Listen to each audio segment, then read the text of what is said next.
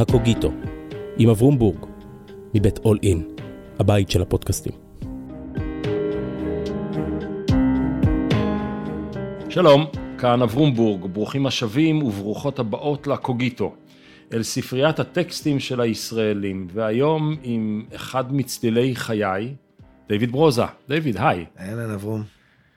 ביקשתי ממך טקסט, אתה הכנסת אותי למכונת זמן ושיגרת אותי כן. לספרד של המאה ה-16, 17, ונהיה שם, אבל אני אצטרך שתוליך אותי לשם. Okay. אוקיי. בחרת טקסט של לואיס דה... גונגורס. גונגורס? לואיס דה גונגורס. אני אומר נכון, גונגורס? Sí. Sí. וזה טקסט שבהתחלה חשבתי, זה סתם איזה שיר כזה שדייוויד שר. ואז מסתבר שדייוויד שר, אבל זה לא סתם טקסט. Mm-hmm. תגיד קצת מילים על, על הילדה בכפר שלנו. אז קודם כל אנחנו מדברים על ה-16, כשאנחנו, אה, אני, בעיסוק שלי כמוזיקאי, שמדי פעם גם אני נכנס לתוך עולם של אה, דימויים מאוד קשים, תיאורים מאוד כואבים של נפש, כמו אצלנו האביון, האבל על חייל ש, שנפל בקרב, אשתו הצעירה שנשארת, ואנחנו מכירים אותם, את אלמנות mm-hmm. צה"ל וגם את אלמני צה"ל. אה, ואנחנו לא יודעים איך, איך, איך לשתף אותם בחיים שלנו. לא יודעים. אנחנו מסתכלים עליהם, תומכים, מלטפים, מחבקים, באים לעצרות, אבל איך אתה משתף בן אדם באמת? ופה נכנסת, נכנסת העוצמה והכוח של הכתיבה. ואחד מהראשונים שהעלה את הנקודה הזאת ברמת פואטיקה, שאני יודע עליו, מתרבות ספרד, זה לואיס דה גונגולס. של השכול. של השכול ושל, ושל, ושל התנגדות למלחמה. פה בכפר שלנו יש ילדה קטנה. רק אתמול נישאה היא וכבר אלמנה. אוי ואבוי. לבדה יושבת כשהלילה בא, לאמה תשפוכי את מר ליבה. אני כבר בוכה. מה מביא נער בן עשרים ו... בן כמה היית? שתיים. בנואבה, שהמלחמה רחוקה ממנה בימים ההם מרחק רב, mm. להתחבר לטקסט כל כך מורבידי. אני לא רואה אותו, הוא מורבידי מכיוון שהוא מתעסק במוות, אבל הוא לא מורבידי בכלל.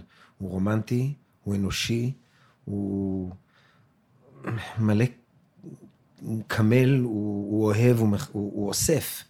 והוא אוסף בזה שהוא נותן רגע אחד פוקוס על הכאב של השכול כתוצאה מ, מהצד האפל של האדם, שזה המלחמה, ועוד המלחמות של המאה ה-16, לא שהמלחמות היום הן יותר הגיוניות, היו באמת מלחמות בין מעצמות קטנות, מלכות כזאת נגד מלכות אחרת, שולחים פשוט חיילים לקרב, אפילו בלי uh, שהם יודעים מה הם עושים, שמים עליהם, נותנים להם כידון, נותנים להם איזו הגנה מסוימת, והוא לא חוזר. ואני יושב, אני, היות וגדלתי בספרד בתקופה של פרנקו, אחד האומנים הבולטים, שהוא היה גולה מספרד בעקבות המשפחה שלו, אנטי פרנקואיסטים, גר, הוא גר בפריז, שמו פאקו איבנף, או פאקו איבנז, כמו שהוא מוכר כאן. והייתי מקשיב למוזיקה שלו, ויום אחד למדתי שיר שלו, שמשך את תשומת ליבי, ולא הבנתי שזה שיר על שכול. פשוט אהבתי את המנגינה ואת הלחן.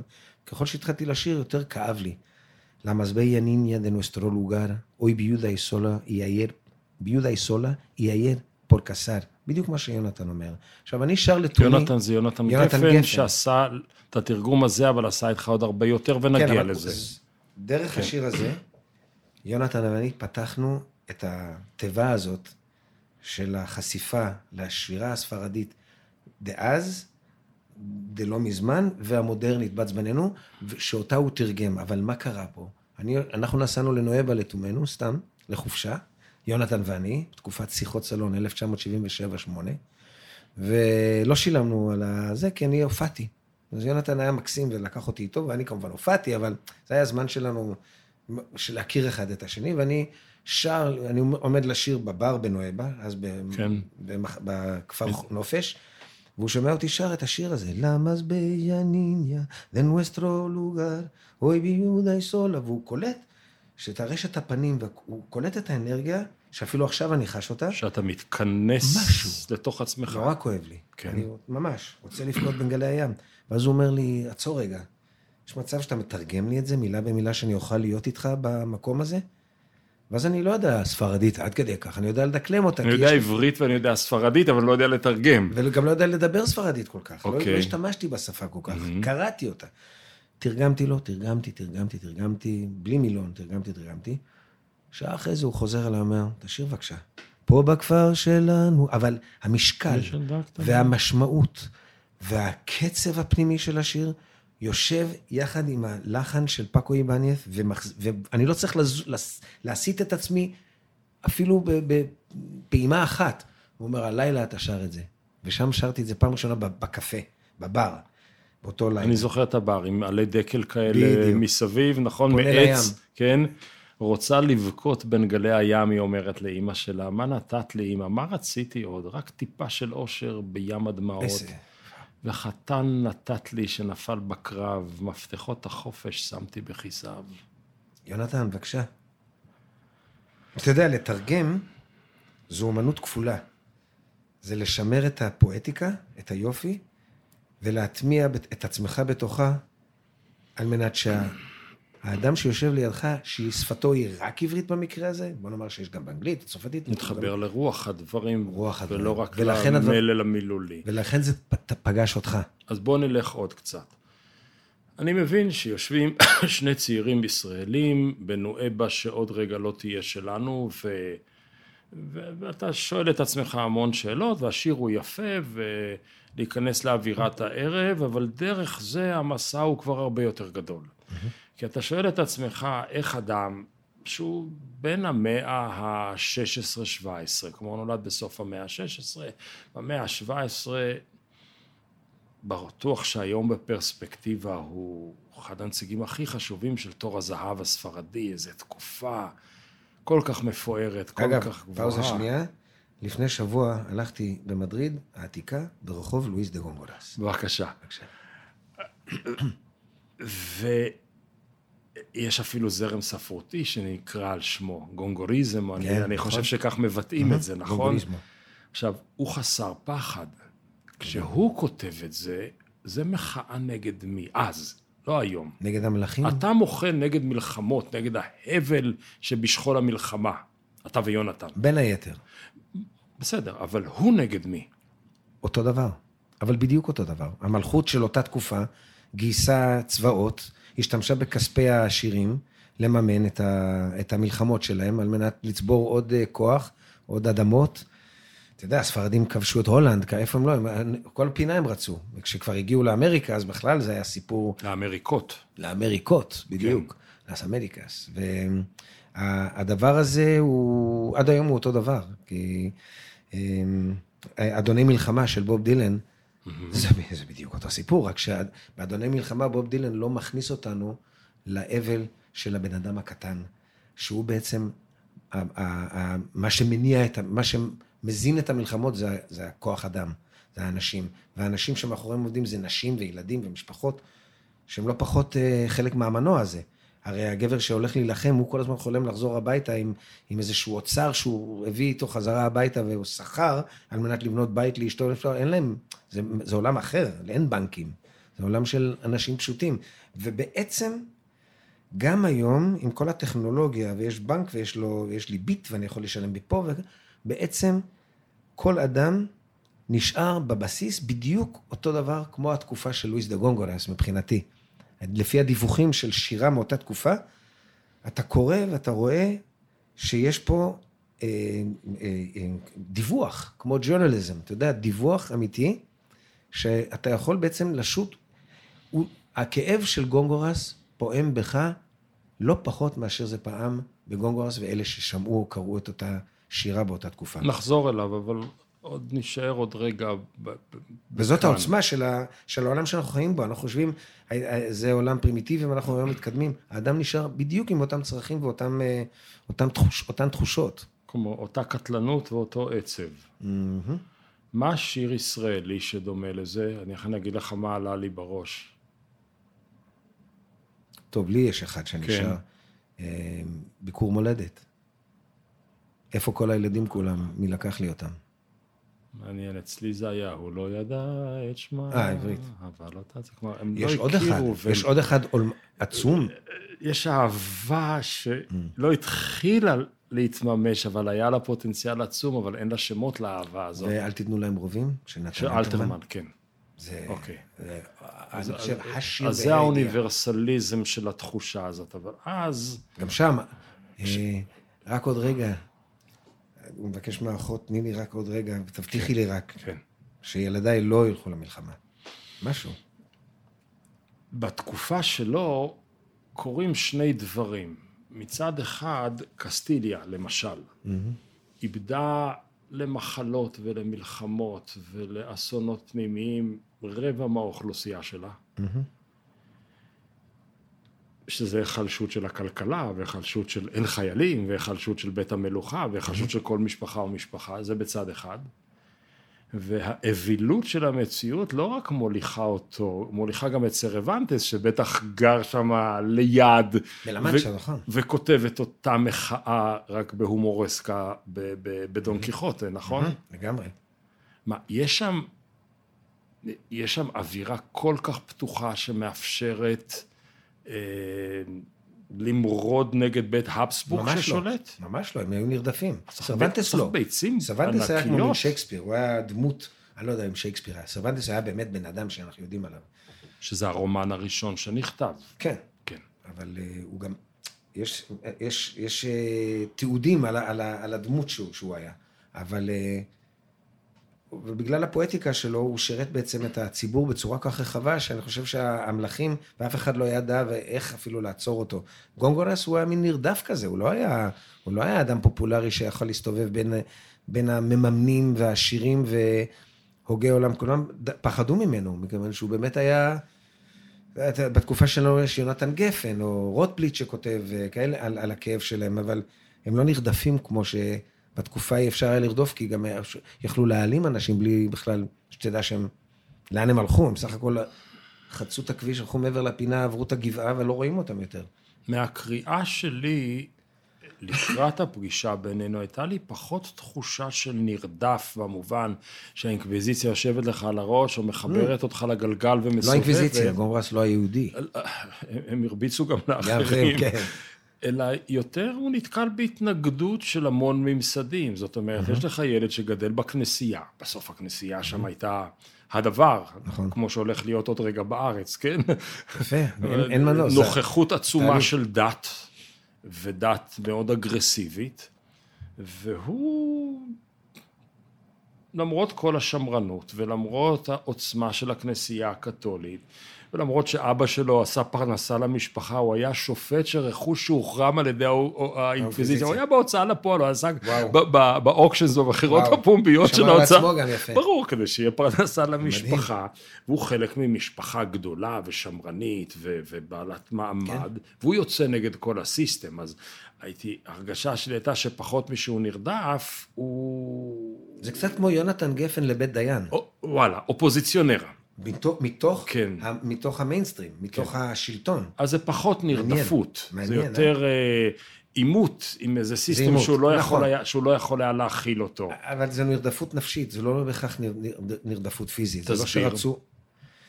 כשאתה, כשהממשל נחשף, אז הוא רוצה לדכא אותך. הוא לא, הוא לא חייב להיפטר ממך פיזית. מספיק שהוא מדכא אותך, הוא לא רוצה אותך בין החוגים המסוימים. לא רוצה שידפיסו אותך. הדפוס גם היה דבר מאוד פרימיטיבי באותם ימים, זה לא שהדפיסו ספרים ואתה יכול בכל פינת רחוב לקנות. לא, בקושי מאה. שנה יש את הדפוס. בדיוק, כן. אז זה לא היה, אז השירה הייתה שירה מדוברת, שירה שמעבירים מ- מפה לפה. תורה שבעל פה, oral בדיוק. tradition. אז אה, נורא קל ל- לדכא את ה... גם בימי חייו לא פורסמו יצירות שלו, לא. רק יותר מאוחר, נכון?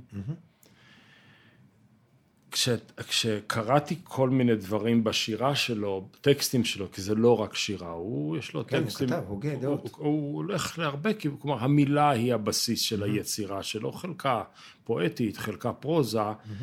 אמ, הוא- יש לו תיאורים נפלאים, ויש לך הרגשה שהוא משתמש בכוח, בכוח המתאר שלו, את הטבע, את האהבה, את הדת, את הפילוסופיה, את הלעג, כדי לקנטר אותך הקורא כדי שתחשוב, הוא לא רוצה לעשות לך נעים בגב. לא, ממש לא. הוא, הוא מראה. הוא מראה של החברה. וזה מאוד קשה. אני, הקסם שעובד עליי, זה שכשאני התמסרתי למוזיקה של פאקו איבניאס, שהשתמש בהרבה מאוד קטעים, לא רק של, של גונגולס, של לון פליפה, שזה משורר שברח מהשלטון של פרנקו, ושל אה, רפאל אלברטי, שגם כן ברח וגלה לארגנטינה. זו חבורה של גולים, של גולים. שמשתמשת באומנות על... כאופוזיציה מרחוק. נכון, ומהמאה ה-20, כן. כבר mm-hmm. במאה ה-20 יש רדיו, יש בתי דפוס, אתה, ההשפעה שלך הרבה כן. יותר גדולה. Mm-hmm. כמו שהיום יש טיק טוק ויש אה, אינסטגרם ופייסבוק, זה, mm-hmm. זה, זה מאיים. זה מפיל ממשלים, המשטר בתחריר, המהפכת תחריר, זה בזכות הפייסבוק, כן. לגמרי. וגם היום, אין סוף, כל מה שקוראים fake news. אתה כבר לא יודע למי להאמין, חוץ מזה שאימא שלך מחבקת אותך, אוהבת אותך, אתה מזהה את הנשיקה, ואתה מזהה את האהבה הזאת. אז אנחנו חיים בעולם מאוד מבלבל, אבל בתקופה של המאה ה-20, כשאני מתכתב באופן נפשי, לא אישית, לא מכיר אותו, את פאקו איבנייס, כמו אמנים אחרים, כמו בוב דילן שאתה קורא, אבל פאקו איבנייס היה, בתקופה של פרנקו, היה כל כך חשוב לי בגיל 16-17, כשאני רק מגלה את עוצמות הנפש שלי ואת הדרך חשיבה שאני מפתח, לאן פניי מועדות, אולי רק יותר מאוחר אני מגלה ששם שם כבר התוויתי לעצמי את הדרך, בזה שהתמסרתי לפאקו איבנט ולורקה, פאקו איבנט, לאון פליפה, פאקו איבנט, גונגולס. כל המשוררים האלה, היה להם, הם היו מראה, ומראה ביקורתית, אבל לא אנטי. הייתה פשוט ביקורתית. וביקורת זה דבר הרבה יותר קשה מקבל אה, אנטגוניזם. אנטגוניזם אתה יכול תמיד להוריד, להסיט את הווילון, להגיד, לא מסכים איתך להתראות. הגזמת. בביקורת אתה לא יכול, כי ביקורת היא בעצם בנויה על, על הרעיון של, יש לי מה להגיד לך, ובוא ננסה ל, לסדר את הדברים. אז ככה גם לורקה, ככה גם אה, לאון פליפה ב, ב, בשירה שלו. וכשלא נדבר על רפאל אלברטי, שהוא כותב אה, נגד הפשיסטים, הוא כותב, אה, ויונתן גם את זה תרגם, אגלופר, אגלופר, hasta enterrarlos en el mar, נדהר, נדהר, נדהר, עד שנזרוק אותם לכבור. זאת מלחמת האזרחים. כן. כן. זה אחרי מלחמת האזרחים, זה כשהפשיזם כבר ממש כבש וקם. אבל זה הכוח של השירה, הכוח של המילה. אז ההרגשה שלי הייתה, קיימת, שכשהוא כותב, הוא סוג של קהלת ספרדי. וואו. באיזה מובן? תראה, הוא כותב, הביטו נא פרחים וראו בי את החולף וגז בניום. רק תמול על תפארתי קינאו בי, כעת אך צל אני ערום. מה שהיה הוא שיהיה, ואין כל חדש תחת השמש, הבל הבלים הכל הבל, החצל אני, ערום, אל מקומו הולך, אל, אל מקומו שב הרוח, אני חי, אני מת.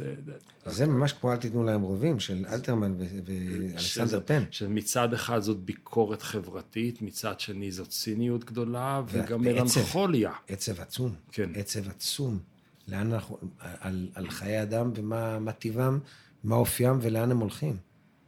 זו הסתכלות מאוד מאוד אה, אמפתית.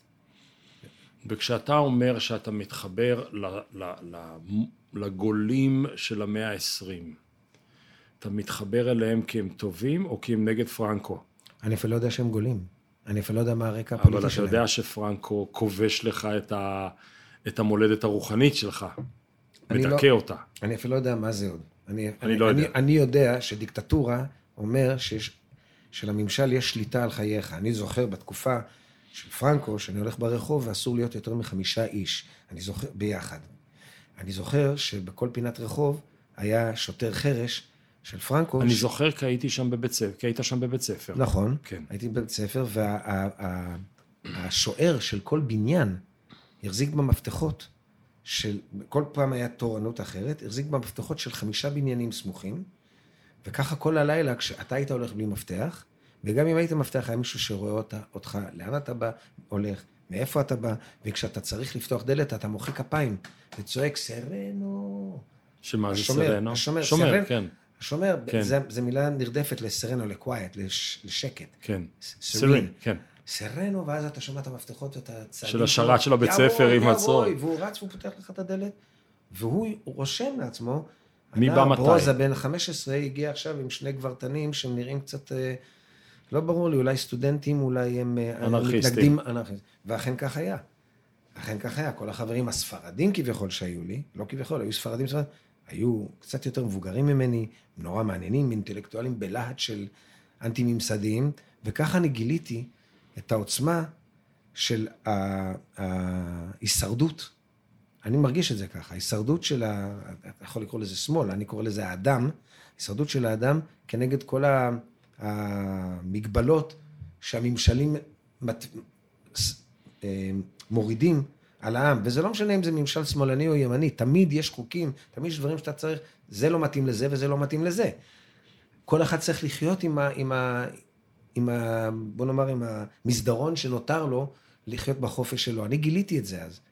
וכש... ותראה, זה, זה מאוד מעניין, כל הגונג... לואיס דה גונגולס, ההשפעה של כתיבה שלו, של מיגל הרננדס, שמת בכלא של פרנקו, או אנטוניו מצ'אדו, שברח מפרנקו ומת עם התקף לב תוך כדי שהוא חוצה את הפירינאים. כל מיני דברים שאנחנו לא יודעים כמה, עד כמה הפוליטיקה יכולה לפעמים לזעזע, להשמיד את, ה, את התרבות הפנימית, שהיא בעצם ה, ה, הלב הפועם של כל חברה. אנחנו לא מודעים לזה אפילו.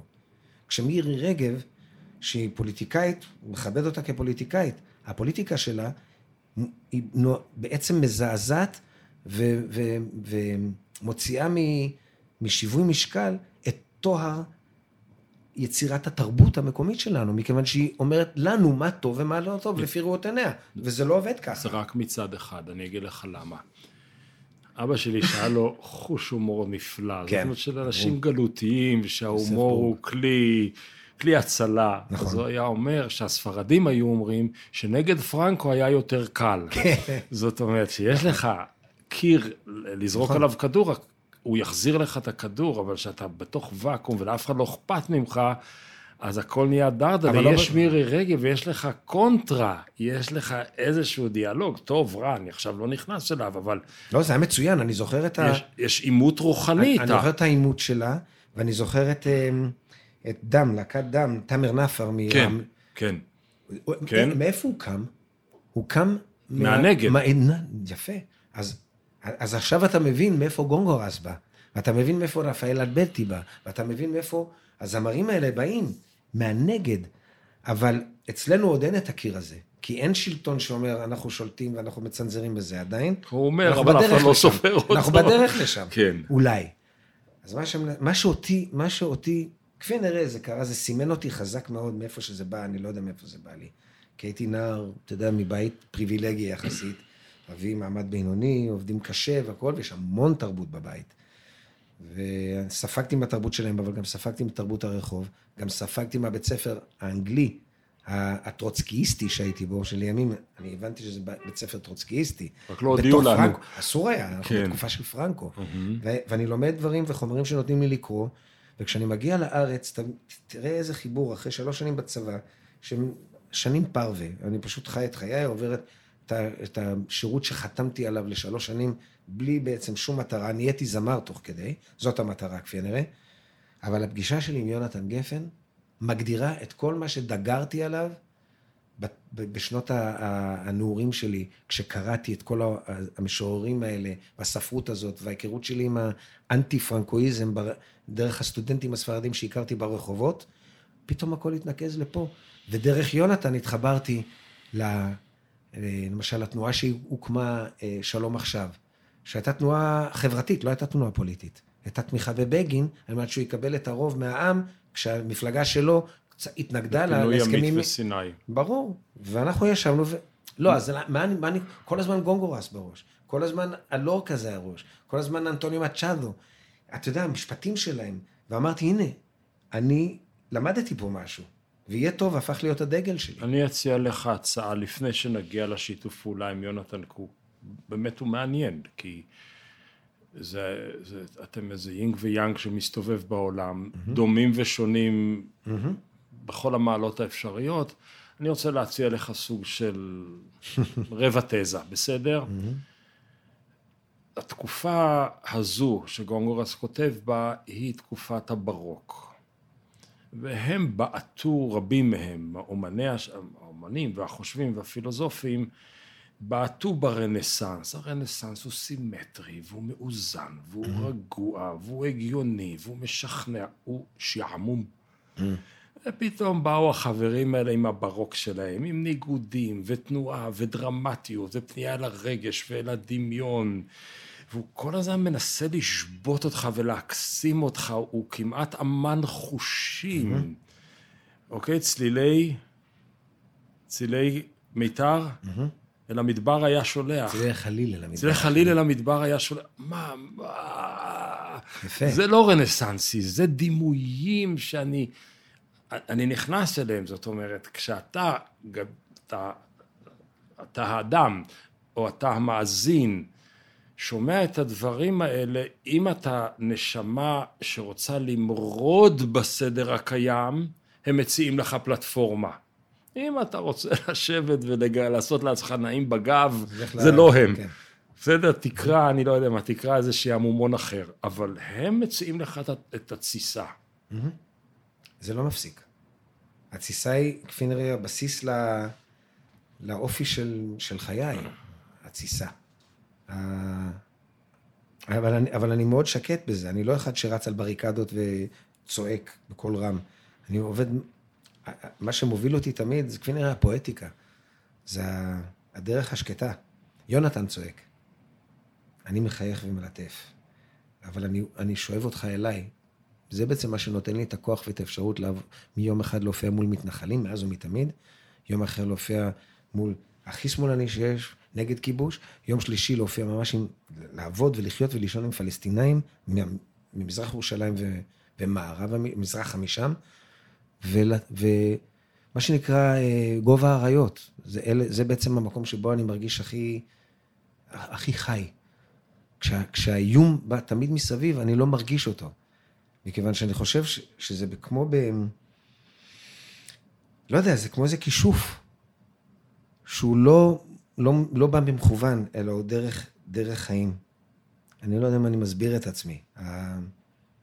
אני תמיד תולה את זה בזה שיש לי את הגיטרה, יש לי את השירים שמניעים אותי, ואז לא משנה בפני מי אני מופיע, האדם שבאדם, בין אם הוא מתנחל או שמאלני מרדן או פלסטיני כועס ו... ורוצה להתאבד עליי, האדם שבו הנפש הטהורה קופצת למעלה, גואה ומנטרלת את, ה... את החוסר איזון. זה הכל חוסר איזונים. אני לא יודע איך זה קרה לי. אני לא יודע מאיפה זה בא לי. שחלק שמאפיין אותך, זה לא תוכנית עליך, זו שיחה איתך, אבל חלק מהמוזיקה שלך היא לא מפה. זאת אומרת, היא לא... אה, שאלו פעם את רפול מה זה אה, שירים ישראלים, הוא אומר, שירים רוסיים, כן. שירי הצבא האדום. זאת אומרת, זה לא שירי הצבא האדום. או שירים רפובליקנים ממלחמת האזרחים בספרד. כן. שהחיילים שלנו נלחמו שם. מוולנסיה ועד ברצלונה, נה נה נה נה נה נה, מגרנדה ועד ברצלונה. או עמנואלה. או מנואלה, נכון. או אלו לארגו דל קמינו. או, ויש גם את זה, על הדרך, על הדרך. של הרפובליקנים. אוקיי. אז כשהתגייסנו, בכל זאת הלכנו להילחם. לצד- ההוא. כן, אז השירים שלך, מכיוון שהם לא מפה, הם לא עם המוואל, והם לא עם הבאסים של הצבא האדום והמרשים, אז זה תווך שאני יכול להיפגש עליו בלי שאני מחויב לנקוט עמדה או ישראלית או ערבית או מזרחית או מערבית. מעניין. יכול להיות? כן, לא חשבתי על זה אף פעם. אני רק יודע ש... אוקיי, אנחנו מסתכלים היום עליי, בן 67, קצת עליי. אה, יוצא לדרך בגיל 22, שאני בעצם מאמץ את הרעיון שאני אהיה singer-songwriter ישראלי, בעקבות ההצלחה של השיר. singer-songwriter או טרובדור? טרובדור. כן. שאני מאמץ ובזה שאני לוקח טקסט של יונתן, מלחין אותו וזה נהיה יהיה טוב, ואחרי זה יש סניוריטה, ואחרי זה אל תיתנו להם רובים שאני הלחנתי, אבל שיונתן הביא לי את הטקסט שאימא שלו הייתה מרדימה אותו איתו, אל תיתנו להם רובים, בואי נא אחות ושבי לך כאן מנגד פן יחדל לנשום, ואת גם לא תדעי. פה בבית זה מתים כל כך בשקט, קר לי לבדי, אוי קר לי לבדי. אני חושב על הילד הקטן בעמק יזרעאל, ועוד ילדים אחרים כמוהו, נרדמים ל... ל- ל- למילים רגע, האלה. וזה יותר טוב, בוערת הגורן בית אל, יושב שכב ונשכב במנוחה, רגע, הגורן בוערת, יש עשן בכל מקום. והוא גודל עם זה. לא, שכב במנוחה, מה אתה מה אתה בדיוק, מתרגש? תשחק בחמש אבנים, בדיוק, אוקיי, בחוץ. כן, יש איזה אוקסימורונים כאן. לגמרי. בוא, בוא, אז- הגענו לעמק, יונתן, הוא בן העמק. או בן העמק. עכשיו, אני, אני, אנחנו מדברים על ה, מה אני מביא לנוף הישראלי, שהוא לא בולשביקי והוא לא מעיראק או מצפון אפריקה או כאלה. שזה כל העליות וההשפעות השונות. אני לא הושפעתי מהעליות שהיו פה כל כך. אני, אני חושב שאני ספגתי הרבה, התרשמתי ואהבתי, אבל לא התחברתי לשום דבר בעצם מסוים. אני בש, בשנותיי בספרד, התחברתי ל... אם זה הטרובדורים או הסינגר סונגרייטרים הספרדים, ובעצם באותה תקופה התחברתי ללהקת הבנד או לבוב דילן, לא לביטלס. דילן או לג'אז, דברים שמאוד מאוד, אה, בוא נאמר, כתיבה אישית מאוד.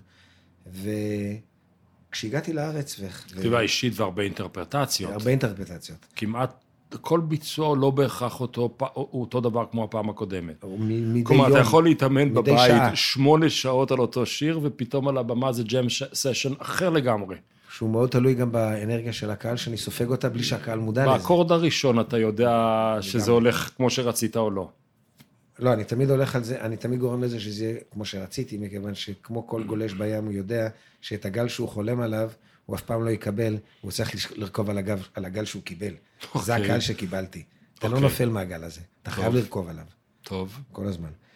אמ, זה, זה תורת הלחימה בעצם, זה מין התמסרות אבסולוטית למטרה שהיא לנגן את עצמי בפני קהל. אבל בואו, אני רוצה לדבר רגע על, ה, על ההשפעות. כי פעם חשבתי על זה, על, ה, על הדימוי של בנימין מתודלה, שעזב את ספרד והרחיק לכת וחזר לספרד עם כל הסיפורים על איזה עולם, איזה עולם יש שמה. אני גם הרחקתי לכת, אבל אני ידעתי שאני מרחיק לכת. לא יודע איך הוא היה בנימין מתודלה, אבל אני, כשחתמתי עם עצמי ועם חברת התקליטים הראשונה, CBS דאז, על חוזה הקלטות, חמישה אלבומים אמרו לי, עדיף לך עכשיו ללכת על אלבומים, וההבטחה שלנו לגבות אותך מאשר שתלך לאוניברסיטה, תלמד אומנות ותתחיל קריירה, ובעוד 10-15 שנה תגיע לאנשהו. והקשבתי להם, זה היה פרגמטי. אכן יהיה טוב, היה פריצת דרך, ואחרי זה כל השאר, אז כבש השישה עשר, האלבום הראשון, השני, האישה שאיתי כמובן. אני הבטחתי לעצמי שברגע שאני ארגיש מספיק בשל כאומן מופיע ויוצר, אני אפרוס מה שנקרא כנפיים, ואגיע לכל פינה אפשרית בעולם. אני אביא את המוזיקה שלי, שהיא ישראלית מבחינתי, כי היא נכתבה פה, ואני אצבור השפעות ויכיר מהתרשמות אישית שלי את ההשפעות ממקור ראשון. אם זה הג'אז, אם זה הבלוז, אם הרוקנרול, אם זה השירה, הפואטיקה, שאני לימים נהייתי מורה לכתיבה יוצרת בבנינגטון סקול, שזה הבית ספר, האוניברסיטה הכי גבוהה ל-liberal arts, לאומנות, ואם זה תואר שני שלימדתי עשר שנים, כתיבה יוצרת שאני לא כותב מילה, אני, אני הקורא, אני, אני מדבר איתך בהמשך אם תרצה, אבל אמ, ההשפעות שאחרי זה עברתי לספרד, לגור ולחיות עם הספרדים, עם הצוענים, עם הפלמנקוס, עם הטרובדורים, לימים. אני מדבר על שנת 2000, זה לא, לא מדברים על המאה הקודמת בכלל, על עכשיו. וחזרתי עם שלושה אלבומים לארץ, שלושה אלבומים בספרדית, שישה אלבומים באנגלית, שמבוססים על שירה אמריקאית, שירה ספרדית, פואטיקה. התמסרתי לשפות האלה, אבל הישראלי שבי הוא זה שהנחה אותי למקומות האלה מתוך סקרנות שלי מהמקום שממנו אני בא. מה, ההשפעה האחרונה שהבאת? האחרונה שהבאתי זה בעצם אלבום אינסטרומנטלי שעשיתי לפני שנתיים, בקוביד. פעם, פעם, פעם הראשונה שאני בעצם יושב באולפן ומקליט 12 קטעים אינסטרומנטליים שבהם אני לא שר אף מילה, ומבטא את כל התחושות שלי ואת העוצמות, ה, בוא נאמר, האומנותיות שלי, דרך המיתרים והאצבעות. מעניין, חשבתי שתגיד דווקא את התפילה, אבל נגיע לזה. תפילה זה יותר בוגר. זה, נגיע לזה, חשבתי שזה איזה סיבוב מעניין אצלך, mm-hmm. אבל חכה רגע. בוא נדבר על יונתן גפן. Mm-hmm. הוא, איך אמא שלי הייתה אומרת שיהיה בריא. כלומר, זה לא בן אדם שמחליק בגרון, זה לא איזה מין טקסטים שמנוניים, והוא בן אדם עם עמדה, עם דעה, חזק מאוד. אה, אני חושב שגם מיוסר במובנים, מאוד. במובנים, אני לא יודע, אני לא מכיר, פעם אחת אולי נפגשנו באיזה תוכנית, אבל נראה לי נורא מיוסר, ואז הוא מגיע למישהו כמוך שהוא יותר עגול, יותר הרמוני, mm. אז איך, איך, איך הקוץ והוורד מתחברים? בדיוק שם, הוא, הוא משלים אותי, אני משלים אותו. ככה הוא, הוא ראה את זה, אני חושב, ישר מההתחלה. אני הקוסמופוליט והוא איש העמק. אני אדם שראה עולם, חי עולם, והוא בא ממש מהמחרשה וה... הוא מדבר שפות? הוא קורא אנגלית יוצא מהכלל, ממש מבין כן, הכול. הוא תרגם חלק מ... כן. משהו נפלא. אה, זהו, מעבר לזה, אני לא חושב שהוא מדבר, לא, הוא, הוא, הוא לא מדבר, הוא בקושי מדבר שתי מילים בספרדית. אבל הוא מבין שפה, וכשהוא מתח... כשהוא... אה, מה זה מבין שפה? זה, זה, זה הצד, אה, זה, זה ההבדל בין לה- להבין את מה שאתה קורא לבין להבין את השפה. כשאתה קורא, אתה יכול להבין שורה שורה, משפט משפט וזה, אבל להבין שפה זה גם להבין את, את הנוף שהשפה הזאת מביאה איתה, את הסביבה שממנה היא נוצרה. יונתן מתחבר לשם. זה, האמנות, זה הייחודיות שבו. היכולת שלו להיכנס, אם זה כותב רוסי שהוא אפילו קרא בתרגום לאנגלית, או תרגום לעברית, הוא מבין מאיפה זה בא. הוא... את שורשי העשב. שורשי העשב. ממש ככה. ואני חשתי את שורשי העשב. אני בא משם כי גדלתי, מגיל 12 עד 18 וחצי גדלתי בספרד, ולא הייתי ילד רגיל. מגיל 14 נסעתי בטרמפים בספרד עם חבר לבד, ונתקענו בכפרים נידחים, שאני, אז זו הייתה חוויה. היום אני מבין שזה היה מסע. זאת לא הייתה חוויה. היה מסע שחישל אותי ולימד אותי בעצם, ב... אני לא רוצה להיות, מה שנקרא, אה, צ'יזי כזה, איך קוראים לזה, שטחי מדי, אבל איזה עולם מופלא יש מסביבי. וככה אני רואה את החיים תמיד. כי המשכתי לנסוע בטרמפים עד גיל מאוד מאוחר. בשביל להיתקע במקומות שאני לא יודע מה טיבם, איך הגעתי אליהם, איזה אנשים אני יש. רוצה לחזור ליונתן. לא, אז... אני, אני הייתי. ההוא שר... אני הייתי ההוא שנגע בעשבים. הוא היה זה שהצמיח את העשבים, שהוא היה ממש השורש שלהם. ובסוף עכשיו שניכם מכובדים. כן. כבר לא נערים ולא בוטים, והוא לא כועס כל כך הרבה כבר על משפחת דיין, ואתה מעולם לא כעסת יותר מדי על השבט ברוזה רבתי. לא. לא. אמ, ועכשיו אנחנו כבר לא ילדים. ועכשיו איך נראית שיחה כזאת? יש בה עוד מתח? יש בה עוד, אה, יש בה עוד יצר של יצירתיות? יש עוד יצר, יש עוד ניצוצות, אין את הכוח. אני אחר, אני קודם כל תשע שנים צעיר מיונתן. וגם העבר שלי מבחינה פיזית ורגשית ונפשית הרבה יותר קלה. העבר שלי הוא הרבה יותר קל. יונתן עמד בפני אה, חבילות. שיעורים מאוד קשים. הבן אדם אה, אה, עבר הלם קרב בתל פחר בששת הימים, עבר הלם קרב באסמאעיליה ביום כיפור, כקצין צנחנים. עבר הלם נוראי כשאמו התאבדה, אחותו התאבדה, ואביו באיזשהו מקום נטש את המשפחה כי הוא לא עמד בכל זה. ויש לו אחות קטנה, ענת, בת ארבע בערך, שנשלחת לאיילת השחר כי אין משפחה לגדל אותה. כל אחד מהסיפורים האלה מספיק בשביל אה. לערער נפש אדם, שלא נדבר על פי חמש יותר מכל דבר אחר. ועם כל זה הוא היה סופר, כמו שאימא שלך אומרת, שיהיה בריא. כי בעצם היא לא, היא, היא לא צריכה לדעת את ההיסטוריה. אבל יש פה דמות מיוסרת לא מתוך איזו הפרעה נפשית, מתוך הפרעת חיים, שהפריעה לנפש הפנרי, שיכלה להיות יפהפייה ו, ואמיצה ונעימה, לנפש בועטת, מכיוון שהוא לא יכול לצאת מהגוף הזה. הנפש הזאת צריכה לחיות את מסלול חייה עד הנשימה, עד הנשימה האחרונה שלו. והוא, היות והוא כותב כל כך מוכשר, ויש לו מה להגיד, אז הוא מחלק איתנו את היצריות שלו, והיא בדיוק היצריות שאנחנו צריכים בשביל שההפרעה שלנו יש, תתמקד עם שלו, ודרכו אנחנו נמצא אולי איזו שיחה מעניינת. אתה אומר, מכיוון שהמציאות. הישראלית היא מופרעת מטעם עצמה, מופרעת... כן, הוא הישראלי. אז הוא, הוא, הוא, הביטוי שלה. נכון. ואני, ואני בעצם בא להרגיע. אני בא להגיד, יש לנו מופרעות, יש לנו הפרעות. הייתי שם, ראיתי הרבה דברים, אבל אני רואה איז, באיזה עולם נפלא אנחנו חיים. מה שאז ראיתי בגיל 14-15, ולא ידעתי איך זה ישפיע עליי. והיום אני יודע שזה כל כך משפיע עליי לטובה, שכשאני נמצא, אוקיי, אז האישיות הטרובדורית של לואיס דה גונגולס, שלא פוחדת להוציא גיטרה ולשיר בנמל ביירות תחת הפגזה, או ברי השוף תחת הפגזה, או בעלי, בחמדון, אלה הם, זו החוויה הראשונה שלי שהבנתי שהדגל שאני מניף. מניף הוא השיר שאני שר. בכל מצב, איך יונתן היה אומר, אתה עולה על טנק של חבר'ה שעכשיו גמרו איזה שש שעות לחימה ויש להם איזה שעה הפוגה, מה אתה עולה לנגן להם? תן להם לישון. הייתי אומר להם, שהם יגידו לי את זה. ואם הם מחבקים אותי מאותו רגע שאני מנגן, כפי נראה הם צריכים את זה. זה בדיוק התמוסה שהם צריכים, אלה הם הטיפות של, של, של האנרגיה החיובית שהם חייבים, עם זה הם יוכלו לנוח עוד 20 דקות, וכן הלאה וכן הלאה. אנחנו, אני, אני לוקח את זה כי שאלת אותי בעצם מה, איפה לואיס דה גונגולס יושב, או לא שאלת אותי ממש, גם אני עכשיו מפרש, שהכתיבה של המשורר הנפלא הזה מסוף המאה ה-16, תחילת המאה ה-17, יושב ומשפיע על בחור בן 22, 3, 4, 5, ונותן לו, בלי להיות מודע לזה בכל רגע, בכל יום, למרות שאני כן שומע את הקול של גונגורס, כשאני שר את השירים, גם כשאני שר את השירים של סרט בזה, גם ש... וגם כשאני שר את מאיר אריאל ויונתן גפן. זה אותו קול, זה בא מאותה נקודה של לספר את הסיפור. אבל יש כאן פער, ואני אגיד לך מהו הפער.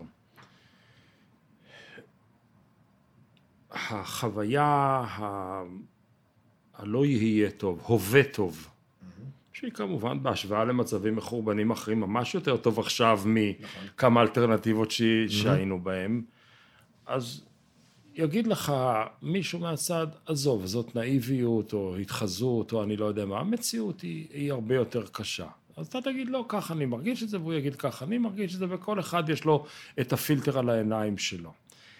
הספרות הברוקית שבתוכה גונגורס חי, הברוק הספרדי, mm-hmm. והספרות הברוקית הספרדית היא מאוד מאוד מאופיינת, כי היא נוגעת בנושאים פוליטיים וחברתיים וכלכליים. לועגת לא, להם.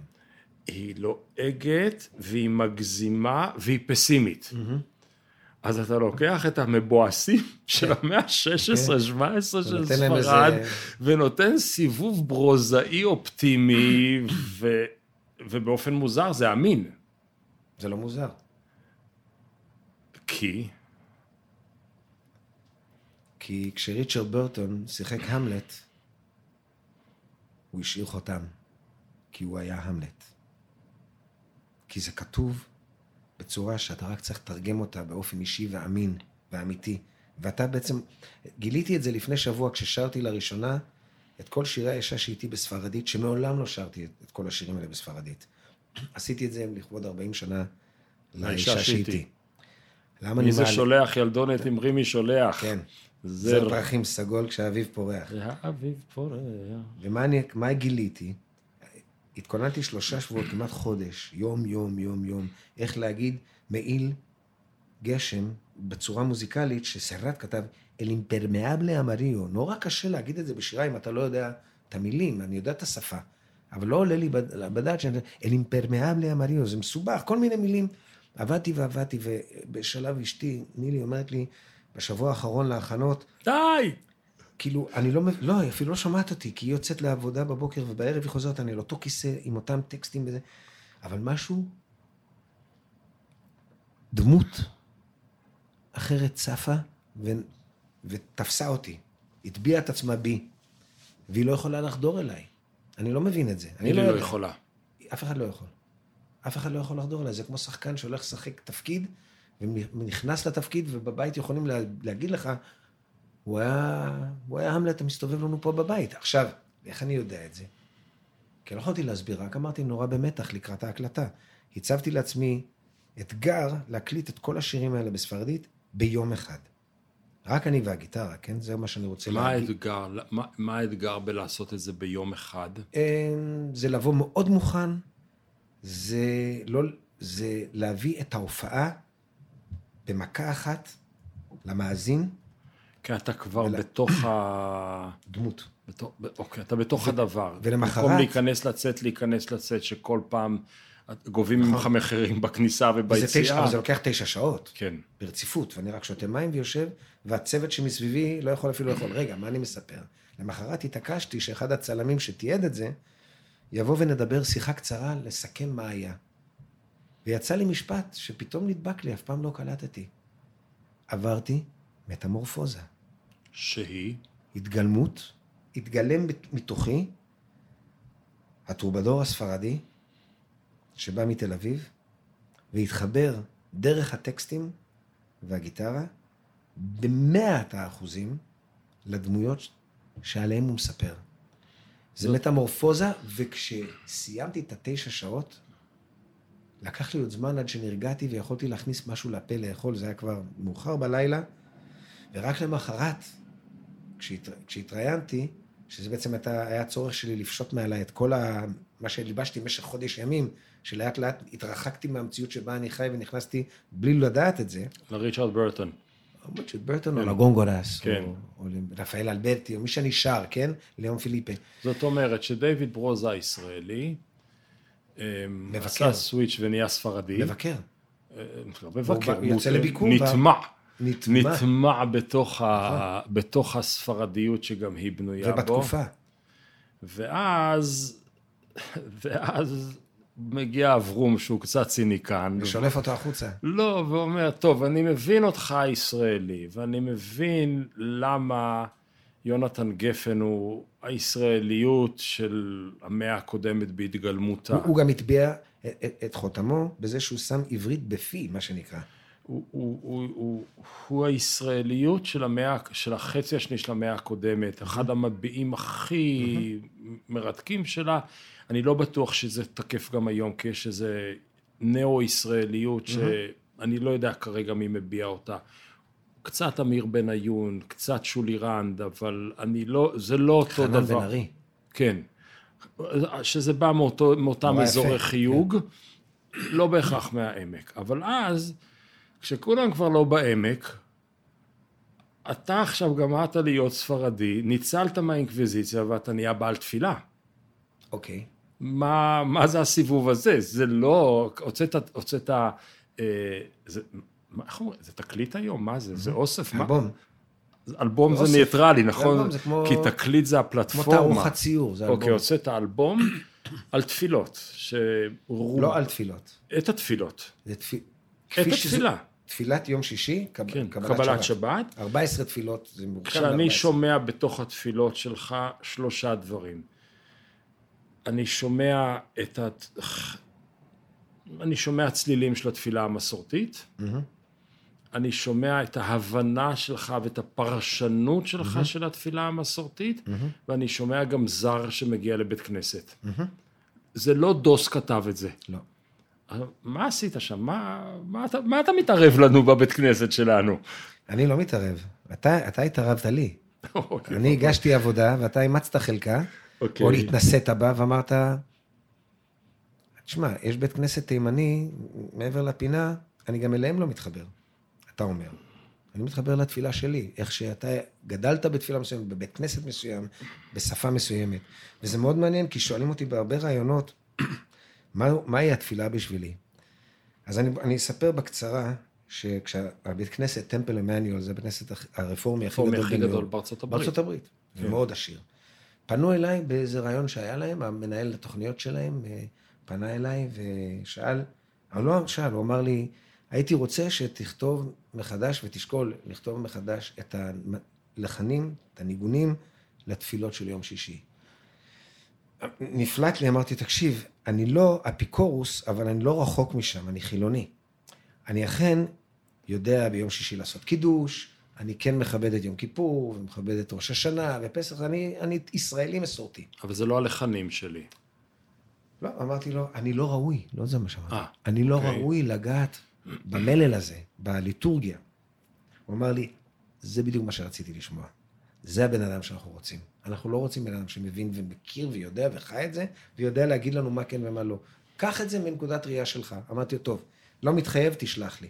היינו בתוך קוביד, הייתי בבידוד, שלח לי את המייל עם 14 תפילות. אחרי חודשיים שקראתי כל ספר שהיה לי על הרשימה, ראיתי כל סדרה שרציתי, ניגנתי כמה שניגנתי, התמננתי כל הזמן, אנחנו בבידוד, נזכרתי במייל הזה, פתחתי אותו,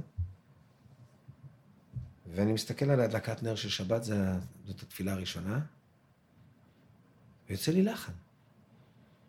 עכשיו, אני מקליט על הטלפון שלי, אני לא... עכשיו, גם אני אמרתי, אני לא הולך להגיש להם שום דבר עד שפתרתי את החידה, האם אני רואה עצמי כזה שמוביל את התפילה, כמו שאני מוביל שיר. עד שאני לא בטוח ושלם עם היצירה שעשיתי, אני לא רוצה שהם ישמעו בכלל. אין פה משא ומתן. זה מה שאני יכול להביא. והמעניין הוא שאני גדלתי בבית, ש... זאת אומרת, שאבי בא מבית מסורתי, דתי.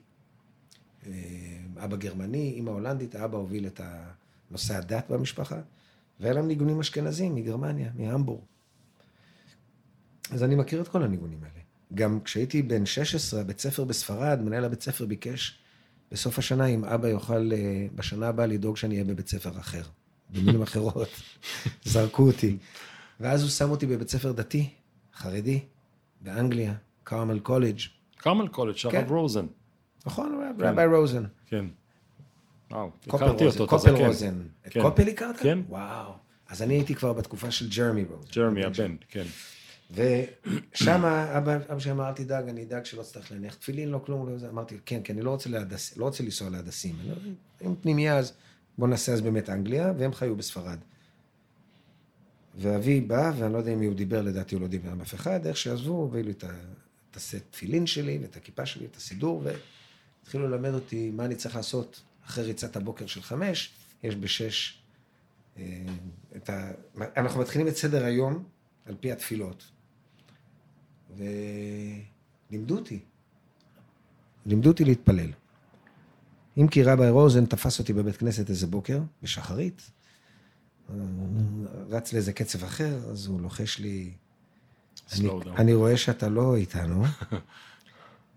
אז הוא לימד אותי שיעור, אני, הוא, בסוף השנה הוא זרק אותי, אבל באותה, באותם ימים הוא תלה תקוות שאני אשתלב, הוא אומר לי, אם אתה כבר לא, אם אתה לא מתפלל איתנו, תן לי ללמד אותך משהו אחד לפחות. בזמן שאנחנו עושים את העמידה ואת כל התפילות האחרות של שחרית, תלמד איך לנצל את הזמן הזה להתבוננות, contemplation. וה-contemplation הזה מלווה אותי עד היום. זו המתנה הכי גדולה שקיבלתי. עכשיו, רגע, חוזרים לתפילה. עכשיו, אני מסתכל על התפילות האלה, יש לי ניגונים בראש, אבל אני מוחק אותם. אין לי שום קשר לתפילות של פעם. אני מסתכל על הטקסט, כאילו יונתן, מאיר אריאל, רוטבליט או אלתרמן, שולחים לי טקסט. זאת העברית שאני מדבר. אם כי היא כתובה לפני 800 שנה, לפני 400 שנה, היא כתובה מנקודת ראייה של אדם אחר, אבל ההתעסקות בעברית היא לא התעסקות תפילתית, פחות מההתעסקות שלי במתחת השמיים, או ב"יהיה טוב", או ברמים וברקים. השפה, כפי הנראה, השנים בספרד, הריחוק שהיה לי מהשפה, והחיבור שלי עם יונתן, גילו לי, בתוכי, עד כמה השפה היא חלק חשוב מה, מההוויה האנושית שלי בחיים האלה. אני מסתכל על כל מילה שאני שר כמילה ליטורגית. אני כל כך מתמסר לזה, כמו שאתה ראית בילדה הכי יפה בכפר.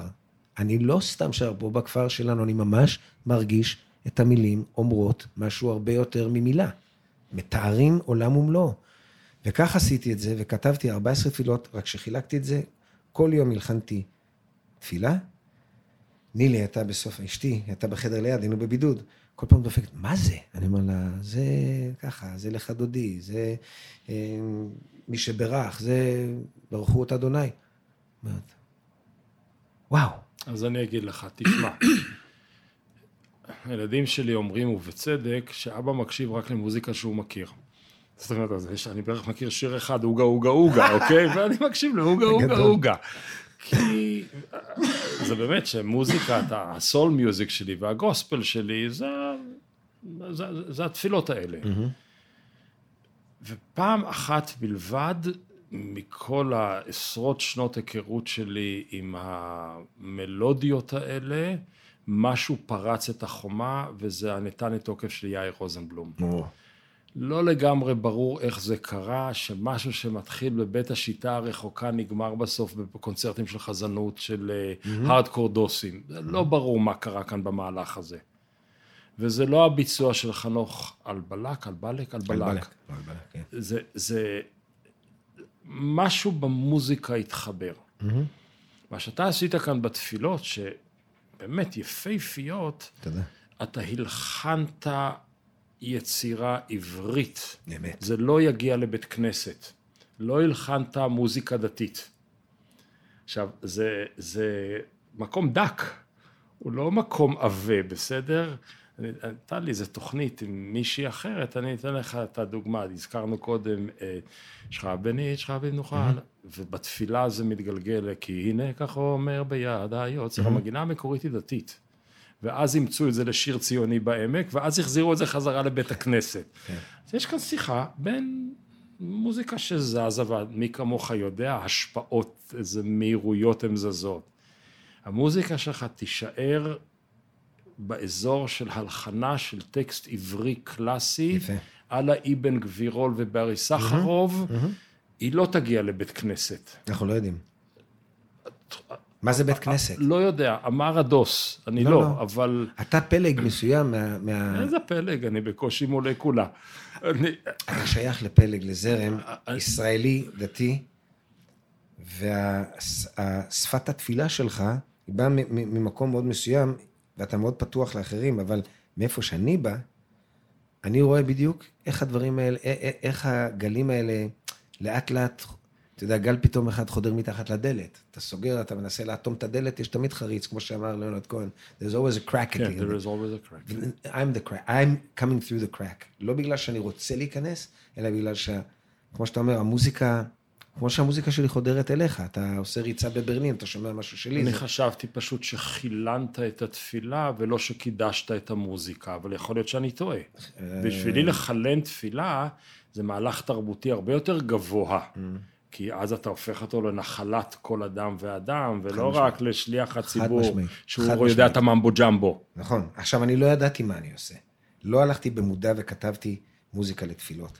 התיישבתי מול המשורר, שהגיש בפניי את הכתב שלו הליטורגי, שהוא כתב את זה למטרות ליטורגיות, דתיות. הסתכלתי על זה, ניטרלתי את החשיבות של ליטורגיה ואת החשיבות הספיריטואלית הגבוהה של הדת, והסתכלתי לה בעיניים. ו... זה, מור, זה מור, מוחש.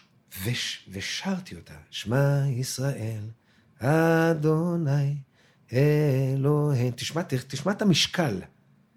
שמע, עברית, שאתה ואני מדברים היום ברחוב. שמע ישראל, אדוני אלוהינו, אדוני היי אחד. אחד זה אתה, אתה... אנחת רווחה. הנחת רווחה ואתה גם מודה, הוא אחד, אין. האדוני זה הגבוה. That's the spirit. אחד, נכנעתי. אני לא יודע שזה קורה לי, אני רואה שזה עובר דרכי, וזה חוזר אליי, ועכשיו אני הולך ל, ל, אה, לכתוב לו הרמוניזציה. עכשיו, אתה יודע מה היה בשבילי המקור השראה לכל העבודה הזאת? מיסה קריאויה. מיסה קריולה. וואלה. לא חשבתי וואלה, על זה. איזה מוזיקת איים. מיסה קריולה זאת התפילה הקתולית שאריאל רמירז כתב, שאני אני התמסרתי למרצדס סוסה שרה את זה, כבר מגיל 15. אחרים, לא יודע מתי שמעו את זה אצלי, שבת, זה היה יום שלא היה כל כך הרבה מה לעשות במדריד, היינו שם ג'ימי הנדרי וזה, ואז באיזשהו שלב ביום הייתי חייב לשמוע מיסה קריאויה. וזה באמת? ליווה אותי. וכשהבחור הזה צלצל אליי והזמין ממני את העבודה הזאת, אני זרקתי לו רק דבר אחד, אם אני אעשה את זה, מקור ההשראה שלי זה מיסה קריאויה. לך תקשיב ותבין מה אתה הולך לקבל. אני אוהב את סזריה אבורה. גם. לא, אפרופו, כן, כן. זה, זה השיחה הזאת, נכון? שמשהו שנובע מאקזיסטנציה מאוד מאוד מאוד מאוד ואני רציתי, ראשונה. רציתי שהמילים האלה יעבירו את המאזין חוויה שהוא ירצה להתמסר אליה ולחזור אליה שוב ושוב. אז הכנסתי. בעיני רוחי, וכך יצא. כתבתי את 14 התפילות על גיטרה, שלחתי אותם למזמין. הוא חזר נרגש, הוא אמר לי עד דמעות. אמר, לא יכולת לקלוע יותר. אני מצידי, הוא היה צריך לזרוק את זה לפח. חוץ מנילי ואני, שהיינו נהנים מזה. והוא אימץ את זה, ונתן לי את התקציב שביקשתי, מכיוון שאני ידעתי מה אני הולך להפיק, דבר שלא נעשה שנים. לקחתי נגני ג'אז, כולם ישראלים, צעירים, והעשרימים לחיים שלהם. לקחתי קשתים, לקחתי שתי מקהלות, מקהלת גוספל ומקהלה קלאסית. לקחתי אדם ששמו עומר אביטל, שהוא אחד המוזיקאים הנאורים בינינו היום בג'אז, חי בניו יורק. תפסתי אותו ברחוב במקרה, אמרתי לו, יש לי משהו שהייתי רוצה לעשות איתך, כי אני מעריץ שלו. למחרת הוא התמסר, עבדנו על זה שנתיים, כל התהליך, נכנסנו והקלטנו, והיום התחייבתי להופיע עם זה ב- ביום שישי ראשון של כל חודש עד סוף שנת 2024. בק- בבית כנסת? שבנוי כמו כנסייה. וזה כל כך אני מרהיב. אבוא לשמוע בינואר אתה- כשאני אהיה. לא, זה, בינואר זה לא יהיה כי כולם עוד לא. בחופשות. בפברואר, אוקיי. בשלישי לפברואר זה יהיה. אני כבר לא שם. אתה חייב להיות, אתה חייב, תקשיב, אנחנו מטיסים את האפקטים הנפלאים שאנחנו פשוט עשינו הפקה לבניין, החבר'ה מגיעים מתל אביב, מלוס אנג'לס, מנשוויל, צוות ענק, 30 איש על הבמה, ופשוט מפארים, אתה מ- קורא לזה זה- מפארים את שמו, אני מקווה מפארים את נפש האדם ואת הספ... הספיריטואליות. אני, שתמונה... אני, אני לא מתווכח. לא, אני יודע שלא, כי כן. אמרת לי לחלל בעניין, כן. אתה יודע איפה היה האינדיקציה שלי שעשיתי כפי נראה משהו שאני לא צריך להתאמץ מעבר למאמץ היומי? כשהנגנים הישראלים בני 24-5 שיושבים בניו יורק, מצלצלים לאימא שלהם, ואומרים, אתם לא מאמינים, אנחנו עובדים עם דיוויד היום?" ברוזה על תפילות יום שישי, על קבלת שבת, אבל לא זה הם אומרים להם. הם בפעם הראשונה אנחנו מבינים את המילים. בפעם הראשונה, כי זה לא בא עם ניגון אשכנזי, ספרדי, עיראקי, תימני ומצרי. זה בשפה שלנו, של, של אלתרמן, של מאיר אריאל.